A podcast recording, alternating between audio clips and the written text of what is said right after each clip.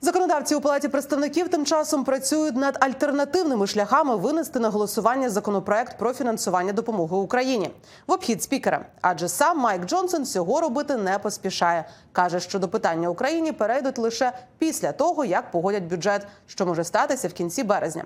Чи вдасться палаті представників пришвидшити схвалення законопроекту через спеціальні петиції? І як коментують законодавці обох партій перспективи погодження допомоги Україні у березні? Підсумуємо тиждень тиждень із нашою конгресовою кореспонденткою Катериною Лісуновою, яка приєднується до ефіру. Катю, привіт. Вітаю, Юлю. Катю, конгресмен республіканець Брайан Фіцпатрік напередодні заявив, що він уже зареєстрував петицію, аби винести на розгляд допомогу Україні в обхід спікера. Що це за петиція, і чи може це стати ефективним шляхом погодити допомогу Україні без спікера Джонсона? Давай почнемо з того, що зараз в палаті представників є два законопроекти з допомогою Україні. Перший це законопроект, який вже погодили у сенаті, який переважна більшість демократів підтримує. І другий відносно новий це законопроект Брайана Фіцпатріка, республіканця, який передбачає меншу фінансову допомогу Україні і не передбачає гуманітарну допомогу Україні, але вносить деякі е, потреби для кордону Сполучених Штатів Америки. Загалом є кілька механізмів, щоб проголосувати ці обидва е, законопроекти, щоб винести їх власне на голосування. Це має може зробити або спікер, або е, законодавці зберуть відповідну петицію, щоб обійти спікера і винести це на голосування самостійно. Власне, Фіцпатрік вже починає збирати підписи для відповідної петиції для свого законопроекту. Водночас демократи вважають, що сенатський законопроект має винести сам спікер, і сподіваються, що власне він так і зробить. Е, Що власне е, планують робити як демократи, так і республіканці, і власне сам Фіцпатрік пропоную послухати в коментарі, які вони мені дали учора. Якщо демократи не підтримують мою петицію, то вони не підтримують Україну.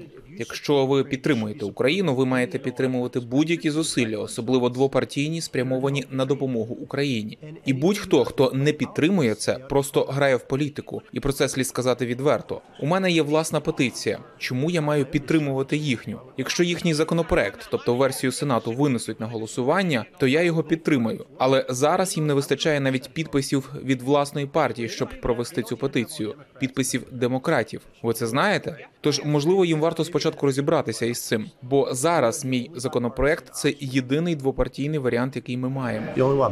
I think the most likely action is that we will pass the bill Найбільш ймовірний варіант, що ми ухвалимо законопроект у березні. Другий варіант це спікер запропонує власний, не такий гарний для України законопроект і винесе його на голосування у березні.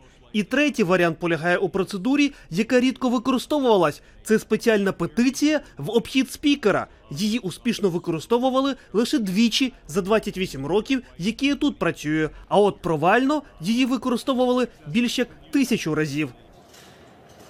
Катю, ти вчора спілкувалася із низкою законодавців. Що кажуть вони про те, коли і в якій формі реалістично погодити допомогу Україні? Саме так Юлія поспілкувалася як з республіканцями, так і демократами палати представників. Переважна більшість із них очікує, що до допомоги Україні перейдуть під кінець березня. Але загалом позиції як республіканців, так і демократів загалом розділилися як завжди. Демократи сподіваються, що сенатський законопроект винесе на голосування власне сам спікер. А от республіканці вважають, що переходити до допомоги Україні потрібно після того, як погодяться усі питання по е, бюджетуванню уряду Сполучених Штатів Америки, а також по питанню кордону Сполучених Штатів Америки. А вже потім лише можна переходити до питань допомоги партнерам. Пропоную послухати, що сказали мені представники обох партій учора. Uh, the speaker's job is to control the Робота спікера полягає в тому, щоб контролювати процеси в палаті представників. Він не повинен нікому дозволяти обходити його рішення чи виносити щось на голосування. І було б неправильно виносити допомогу Україні до того, як ми профінансуємо наш власний уряд.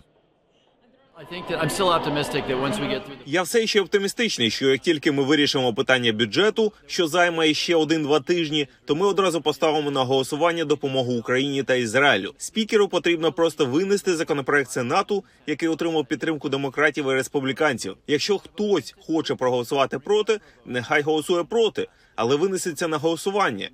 First of all, though, we need to secure America's southern border. Давайте спочатку гарантуємо безпеку нашого власного кордону, ухвалимо бюджет, а вже потім ми зможемо поговорити про те, що ми збираємося робити, щоб якнайкраще допомогти нашим союзникам досягти успіху. Катю, на тлі зволікання у конгресі українські активісти посилюють протести на капітолійському пагорбі. Чи привертають вони увагу законодавців? Насправді так все частіше законодавці згадують у своїх промовах у конгресі протестуючих мітингарів жовто-блакитними прапорами, які стоять під конгресом і в дощ, і в негоду. І про це вони згадують як під час слухань, так і під час власних засідань е, конгресу, як в палаті представників, так і в сенаті. Відтак, навіть цієї середи, коли е, палата представників і загалом і сенат повернулись, конгрес повернувся до роботи після короткої перерви. Мітингарі, як українці, так і американці, е, прийшли до е, входу до палати представників. Саме там зараз власне застрягла допомога Україні, і вони прийшли з плакатами та прапорами. Як як стверджують самі е, мітингарі, вони хочуть нагадати палаті представників і загалом американським законодавцям, що допомогу Україні потрібно погодити якомога швидше, і що це є терміновим питанням. Детальніше про те, чому вони виходять на протест, хто саме виходить на цей проце- протест і як відбувались ці протести безпосередньо цієї середи, пропоную послухати у нашому короткому репортажі. Зібралися перш за все, тому що конгрес повернувся до сесії, і це означає, що скоро ми можемо очікувати голосування за пакет допомоги Україні. І ми хочемо показати, що е, так е, роковини війни 24 лютого це була дуже потужна подія, але це не означає, що ми е, завершили на цьому, і ми будемо збиратися і надалі і стояти тут до тих пір, поки допомога не буде ухвалена. Не підтримати нашу державу в такий складний для неї момент це злочинна бездіяльність, тому що прямо сьогодні Україна виборює свободу і ті цінності, з яких постала постали Сполучені Штати Америки близько 200 років тому. Одягнені у блакитно-жовті прапори та з плакатами на протест прийшли не тільки українці, але й місцеві американці різного походження. Зокрема, й ті, чиї держави нині страждають від диктатур та політичних репресій. Як частину перформансу, учасники принесли радянський прапор та символічно розтоптали його і посипали землею. So those of you who Ті з вас, хто втік від комунізму, неважливо, чи ви з Куби, Північної Кореї чи з Венесуели, підтримайте Україну, тому що вони допомагають зупинити Путіна у відбудові радянської імперії та відновленні комунізму в усьому світі. Йому допомагають Китай і Північна Корея. Тож допоможіть Україні зупинити комунізм. Багато американців, як і я, дуже стурбовані. Сім із десяти американців та багато інших друзів України підтримують продовження військової допомоги Україні. Треба заохотити всіх звернутися до членів конгресу та попросити їх надати військову допомогу Україні зараз.